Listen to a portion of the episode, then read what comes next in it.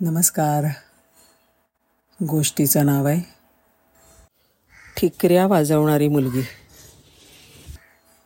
लेखक आहेत सुधीर खांडेकर. ही गोष्ट बरीच जुनी आहे साधारण वीस वर्षापूर्वीची. नेहमीप्रमाणे मुंबईहून पुण्याला परत जायला निघालो होतो. सिंहगड एक्सप्रेसचं तिकीट काढलं.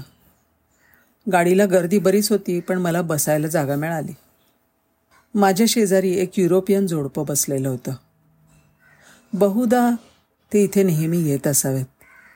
कारण त्यांना एकतर इथली भरपूर माहिती होती आणि कर्जतचा वडापाव त्यांनी अगदी दोनदा घेऊन खाल्ला. गाडी खंडाळा घाट चढायला लागली. आता सगळेजण बाहेरचं सृष्टी सौंदर्य बघायला लागले. तेवढ्यात डब्यामध्ये एक सुरेल आवाजात म्हटलं जाणारं गाणं आणि त्याच्याबरोबर फरशीच्या दोन चपट्यांच्या तुकड्यांनी पिट पिट पिट पिट असा आवाज करणारं साईड म्युझिक ऐकू आलं गाडीचा आवाज लोकांचा गोंगाट आणि त्यात या गाण्याच्या आवाजाची भर पडत होती. सर्वत्र नुसता कोलाहल माजला होता. आता तो आवाज आमच्या डब्यात आला. पाहिलं तर त्या आवाजाची मालकीण अगदी छोटीशी म्हणजे सात आठ वर्षाची मुलगी होती. वयाच्या मानाने तिचा आवाज खूप खणखणीत होता. बखोटीला दोन तीन वर्षाचं एक छोटंसं बाळ होतं. कावऱ्या बावऱ्या नजरेने इकडे तिकडे बघत ते सुद्धा प्रत्येकाकडे हात पसरत होतं. आता मोठीने गाणं म्हणायला आणि सोबत ते फरशांचे तुकडे बोटांच्या सापटीत ठेवून वाजवायला सुरुवात केली. पण आजूबाजूच्या लोकांना त्या गाण्यामध्ये बिलकुल रस नव्हता. त्यामुळे ते तिला पुढे जायला सांगत होते. माझ्या बाजूला बसलेलं युरोपियन जोडपं मात्र कुतूहलाने तिचं वाजवणं टक लावून बघत होते. त्यांनी तिला थांबवलं आणि आम्हाला सगळ्यांना म्हणाले म्हणू देत ना तिला एक दोन गाणी. बघूया कसं वाजवते ते. मग त्या मुलीनी गायला आणि वाजवायला सुरुवात केली. ते पाहुणे फरशांचे तुकड्यांचं वाजवणं खूप कुतूहलाने बघत होते. तिने दोन गाणी म्हटली आणि त्यानंतर मात्र त्यातला पाहुणा उठून उभा राहिला. त्यांनी जोर जोराने टाळ्या वाजवायला सुरुवात केली. मग आम्ही सगळ्यांनी लाजेकाजेस्तोर टाळ्या वाजवल्या. त्यांनी आपल्याकडची शंभर रुपयाची नोट काढून त्या मुलीला दिली. शंभराची नोट बघून ती मुलगी अगदी हरखून गेली.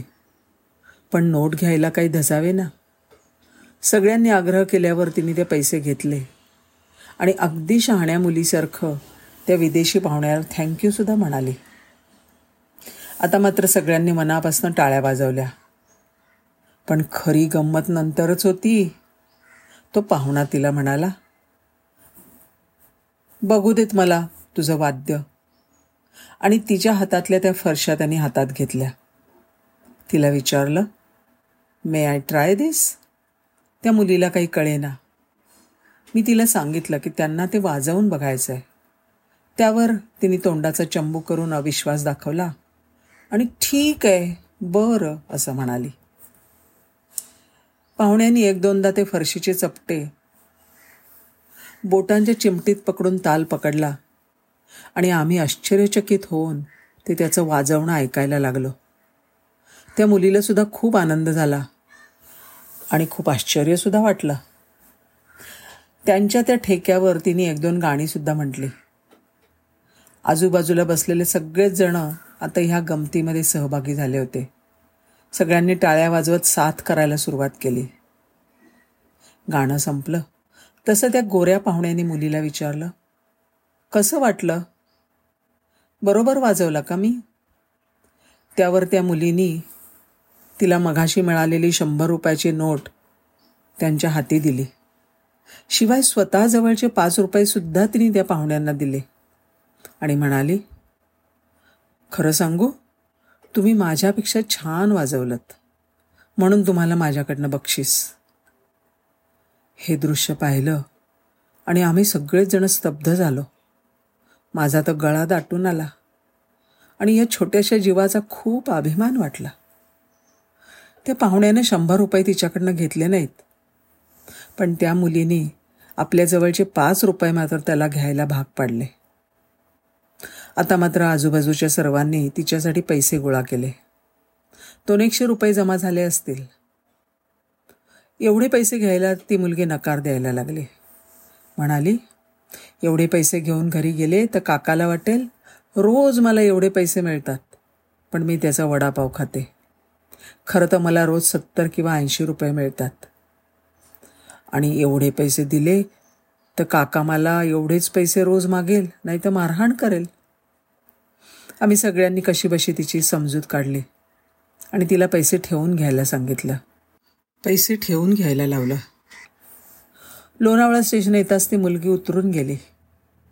पण जाताना सर्वांना आनंदाने आणखीन एक गाणं ऐकवून गेली. आता मात्र आम्ही तिचं ते गाणं नीट ऐकलं आणि मनापासून तिला दाद दिली. घरी आलो तरी माझ्या डोक्यात त्या मुलीचेच विचार घोळत होते. ही मुलगी झोपडपट्टी किंवा फुटपाथवर किंवा कदाचित प्लॅटफॉर्मवर सुद्धा राहत असेल. कोणी केले हिच्यावर हे संस्कार? आणि कधी आणि कसे केले? शिवीगाळ भांडणं मारामाऱ्या ह्या पार्श्वभूमीवर राहणाऱ्या या मुलीकडे मनाचा हा मोठेपणा कुठून आला असेल? मग मनात विचार आला ही जन्मजात कलाकारच असली पाहिजे.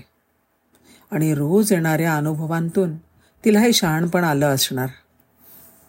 अजूनही पुणे मुंबई रेल्वे प्रवास करताना कर्जत ते लोणावळ्या दरम्यान त्या वैशिष्ट्यपूर्ण पिटपिट आवाजाची आठवण येते. आणि लक्षात येतं वीस वर्षापूर्वीची ती मुलगी आता तेवढीच कशी असेल?